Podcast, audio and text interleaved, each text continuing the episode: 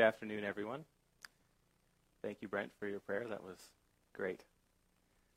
My name is Dan Clark. I have the privilege of bringing today's message to you. I've been attending Northern Collective for a few months now with my wife, Heather. right there. Waved. And our daughter, daughter Avienda, who's upstairs right now. Some of you have known us for quite some time now. Some of you we've met more recently since we started attending this church, and for those of you who don't knew, know who we are, we would be happy to change that sometime. A little about myself I have been working with the Yukon government for o- almost nine years now. I was a student in various post secondary education facilities for nine years, ranging from Bible school programs to science programs and a smattering of other random classes throughout that I'm also happy to be starting up the Yukon Bible College this fall, and I'm looking forward to that a lot.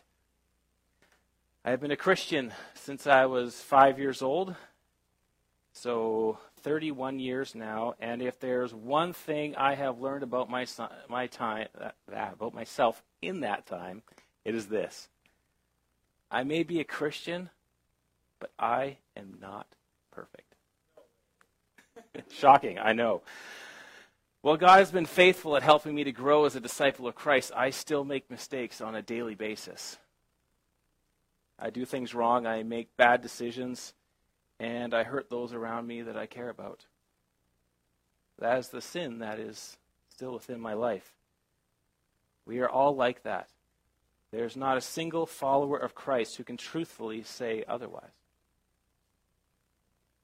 despite having been saved and made a part of God's family, we still sin. For this today, for this reason, I want to talk to you today about repentance, about Christ-centered repentance, and show you what I learned from studying the passage that we're going to look to look at today. So please turn with me to the book of Matthew. We started in it last week, and we're going to be looking at chapter 3 today.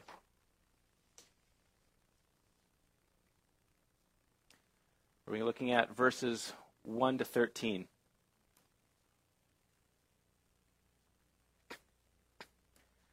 Now, in those days, John the Baptist came preaching in the wilderness of Judea, saying, Repent, for the kingdom of heaven is at hand.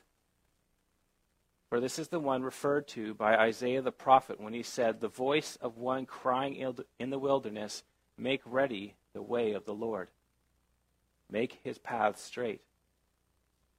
Now John himself had a garment of camel's hair and a leather belt around his waist, and his food was locusts and wild honey.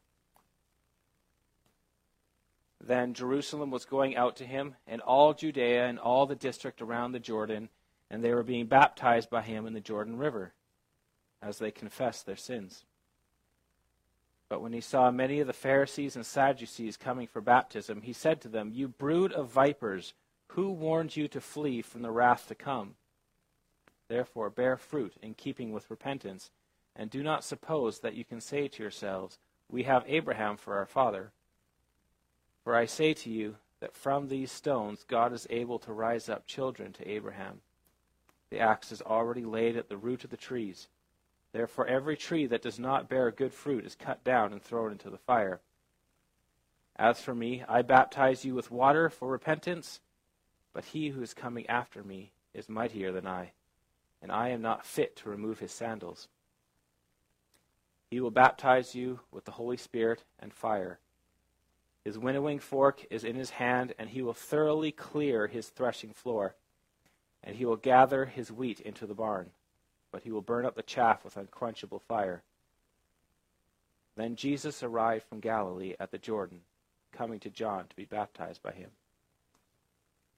So, John the Baptist, that, this is a really interesting story here. About nine months before John was born, his father was chosen to be the priest to enter the innermost sanctum of the temple to offer incense to God. This was quite an honor, as this did not happen very regularly throughout the year. And while he was in there, an angel of the Lord, later known as Gabriel, appeared to him with the news that he would have a son in his old age. And he was told to name the child John. Zacharias expressed doubt and was made unable to speak until the day the child was born. Nine months or longer without speaking. Nine months or so later, he had a son and named him John as the angel told him to. This would have been a very memorable story, one that would have stuck in the minds of those involved for many years afterwards, if not for the rest of their lives. We see that here in our passage that John, now an adult, is preaching in the wilderness of Judea. And we see in verse 5 that people are coming from as far away as Jerusalem to come hear him speak. Now, that day, Jerusalem was a full day's travel from the wilderness of Judea, about 35 kilometers as the crow flies. It would have been about double that distance for them to walk, maybe a little bit less, as their roads were generally very windy as they went around valleys and hills. See, nowadays, when we make a road, we can just dynamite our way through anything that comes in our way, like small mountains, or fill in little valleys or marshes. But for the most part, they couldn't do that, or at all. And the only way they have for transportation, if, unless they were quite wealthy, was to walk. For reference sake, let's imagine walking all the way to Mount Lorne to hear one of Harrison's messages on Friday, my family and I, we drove out to Carcross, and I made sure to note just how far away it was. And it's actually quite a ways out there. That'd be quite a long walk just to hear a message. And for those of you who have been sheep hunting, you know how taxing a journey that can be. They're not just walking with just them, they've got supplies for the road and for their family, so they're carrying quite a bit with them as well. It's a difficult journey. So, why? Why would these people, including some of the very important religious leaders of their time, walk all this way just to hear what he was saying? Would you make that kind of journey? I believe it was for two reasons. First reason the story of his birth would have been remembered. A story like that would have been in their minds for a lifetime. Not only was it a miracle, but it would have tied very closely to the story of their ultimate ancestor, Abraham, the man whom God turned into the beginning of their nation of Israel. All right. See, Abraham also had a child in his late age. I think he was in his 90s. And there was also doubt expressed at that. This is, that is a story they would have all known very well, and one that they would have tied to the story surrounding John's birth. And second, John would have, at the very least, appeared to have been a prophet of God. Look at how he was dressed a coarse hair garment with a leather belt. That would not have been comfortable. This, but this was the clothing of the prophets of the Old Testament. This is what they all wore. And add that to the fact that he claimed the message he was now speaking came from God, and you would have a near perfect image of one of their prophets of old, especially Elijah, whom they were expecting to see as the person who would announce the Messiah, their long awaited Savior. It is very important to note at this point that God hadn't sent any new prophets to Israel for 450 years. That's 16 generations with no new messages from God. And now, all of a sudden, they have a new prophet. Someone whose birth had such a story behind it. I can only imagine the hope that was beginning to rise up, especially in the religious leaders and trying to understand what that would be like. Compare it to if we had COVID 19 for 450 years? 16 generations of restrictions, of social distancing, and masks. And then all of a sudden we hear that's coming to an end. Imagine what we would feel. I know I would feel hope. We felt relief when the government told us that they were looking at re- lifting restrictions after less than a year. Only one year of waiting for something that we desperately wanted. Can we even imagine 450 years of that? What do you think you would be feeling? Is that something we can even imagine? So now we have this prophet after all this time, and what is his message? Repent, for the kingdom of heaven is at hand. Now, kingdom of heaven is a euphemism or a replacement phrase for the kingdom of God. You see, in those times, the Jews revered the name of God so much that they felt uncomfortable saying it, so they would replace it with other words.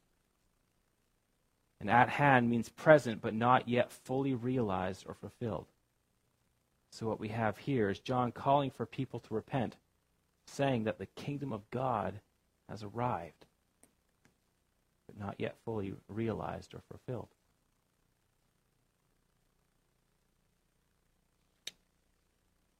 This is the message that would have exploded in their minds. For both John the Baptist, sorry, is the same message that Jesus later begins his ministry with in Matthew 4, verse 17. And for both John the Baptist and Jesus to begin their ministries with the exact same message, that has got to be important. But what does it mean? And what does it mean for us? In the Old Testament, the idea of repentance meant not so much a turning away from a less desirable course, but more towards turning towards a positive course, to exert strength and effort into changing that course. It was more referred to the interactions between people in improving and in maintaining relationships between them.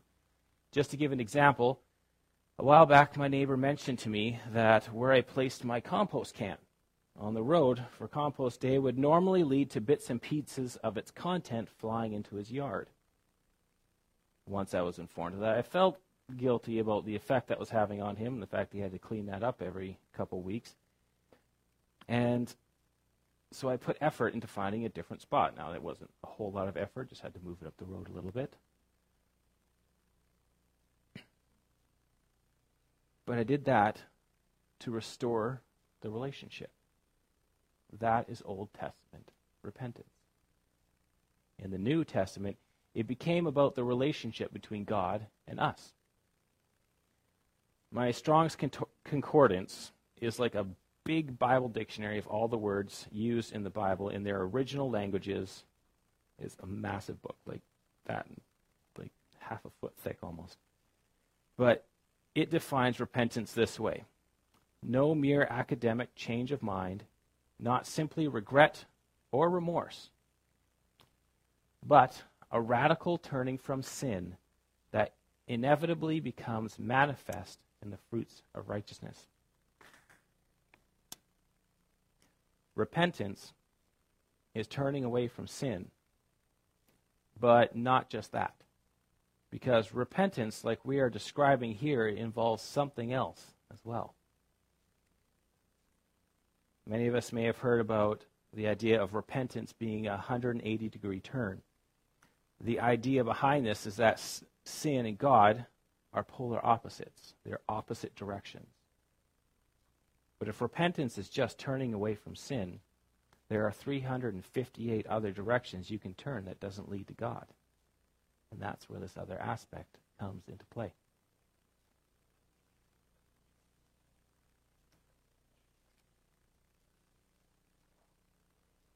Let's face it, we see a worldly type of repentance all the time. People turn from one thing that the Bible calls sin only to turn to another type of sin. Or they turn to something that is good, like helping others to break the chains formed by that sin. When thinking about that, I, I thought of Alcoholics Anonymous, and they're a perfect example of this kind of repentance. The realization that you need to break the addiction because of the damage it is doing to yourself and to others. And the final step is to help others come to this place as well. Now, please don't get me wrong. I absolutely love the work that is being done by AA, and it is absolutely vital work in our society. And I find it very inspiring. But repentance means nothing for eternity unless it's accompanied by its other half, the other side of its coin, so to speak. You see, if repentance is turning away from sin, turning to God is faith. Because it takes faith to believe that not only is what God says about sin and our state of being true, but that He has also provided a way to change that. It takes faith to believe that and take action. This change called repentance is so extreme, so radical, that it can't help but produce effects within you. Let me give an example. For some time now, I've been thinking about making healthier choices when it comes to exercise and what I eat. Now, as my wife can tell you, that involves a lot more thinking than actual action. But if I actually went ahead with that decision and took action, started eating healthy and exercising, that would produce some sort of effect, wouldn't it?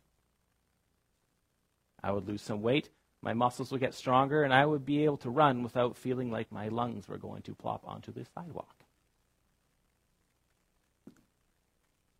Such an extreme change cannot help but produce results. And that is what John is referring to in verse 8 when he says, Therefore, bear fruit in keeping with repentance. What is this fruit? Does that mean telling your spouse, I'm sorry, honey, have an apple? Obviously not. Fruit means the effects of an action. If you properly take care of a fruit tree, it'll produce good fruit for you. And you see, when it comes to having a renewed relationship with God, there is only one kind of fruit that we can be talking about. I want to jump quickly over to the book of Galatians for this. The book of, this book is a letter written by the Apostle Paul to the church that had been formed in the Roman, Roman province of Galatia in what is now modern Turkey. In chapter 5, verses 22 to 23, Paul writes this But the fruit of the Spirit is love, joy, peace, patience kindness, goodness, faithfulness, gentleness, and self control. Against such things there is no law. True repentance, which is coupled with placing our faith in God, results in the forgiveness of our sins and res- restoration of our relationship with God. With a change like this, we cannot help but be affected by it. And the fruit of the Spirit will begin to be evident in our lives. I'm not saying you'll be perfect or that there will be instant and dramatic change. That's a whole other discussion for another time. But this change will slowly start to show in your life, in your decisions, your relationships, and it will grow over time as you move forward in your relationship with God. just as a few examples for our decisions, it could be stuff like deciding not to fudge the numbers on our tax returns, or making sure we aren't showing up late to work or leaving early, working the way we're expected to, returning to the store to pay for something you forgot that they forgot to charge you for, or driving the speed limit. And for our relationships, it could mean deleting that text before you hit send, swallowing your pride, and apologizing when the other person has hurt you too. Or helping out when you get home from work, even though you're tired. or not insulting your spouse or friend behind their backs. There are an endless amount of possibilities. Let's think about that for a second.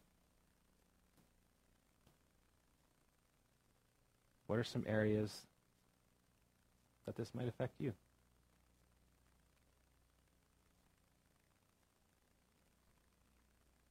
If you have, res- if you have experienced Christ centered repentance, what has resulted from it? Where did God start to work in your life?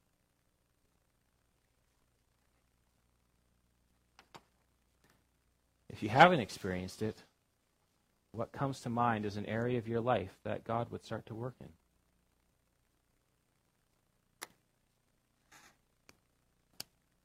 I fully believe that if we experience this kind of repentance, it would have a powerful effect, not only in our own lives, but also in the lives of those around us. However, none of this would have been possible if it wasn't for the second part of John's message. For the kingdom of God is at hand. We touched on this earlier and what it would have meant for the audience around him and why the esteemed and important religious leaders were willing to walk all that distance to hear what he was saying. To them, the kingdom of God meant the Messiah, the Savior for which they had been yearning for such a long, long time. The Messiah promised by God throughout the Old Testament, right from the fall of man, when sin entered the world, right through to the last book of the Old Testament, Malachi.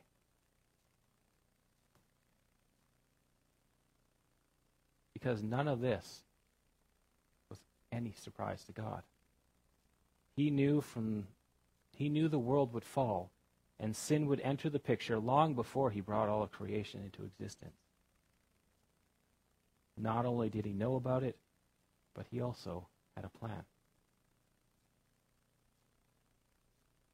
He knew all that time before that the only way to change it, to save the people he loved so much, was to pay for their sin himself. And so this Messiah, Jesus Christ, entered the world as a baby, grew up, completed his ministry on earth, and then gave his life using the most excruciating form of execution the world has ever designed. And more than that, the wrath of God that we deserved was poured out on him. Not just a sprinkling, not just a brief encounter, all of it. Every single bit of God's wrath that we have built up with our own actions that we fully deserved, He took it all. All to pay the price for our sin.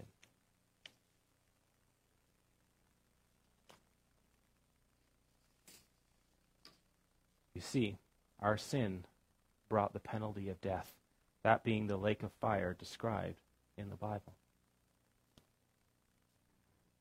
And as much as people like to say God is love, he is also just. Just as love finds its perfection in God, so does justice. And he cannot, he will not allow sin to go unpunished. But the kingdom of God is no longer just at hand, but it has come. Jesus Christ has come, and through his sacrifice, his death on the cross, he has opened up the way for us to come to God. The trail to God has been opened up, but we have to walk it if it is to do us any good.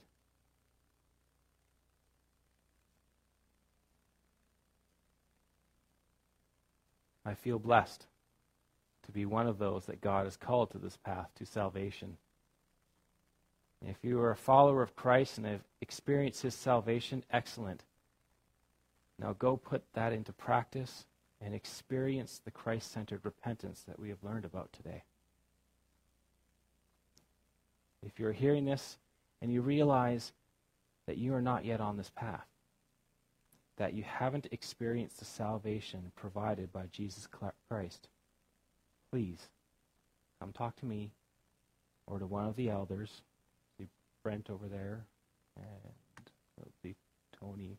We also have Tony and Andrew and Harrison. We would love to be a part of what God wants to do in your life.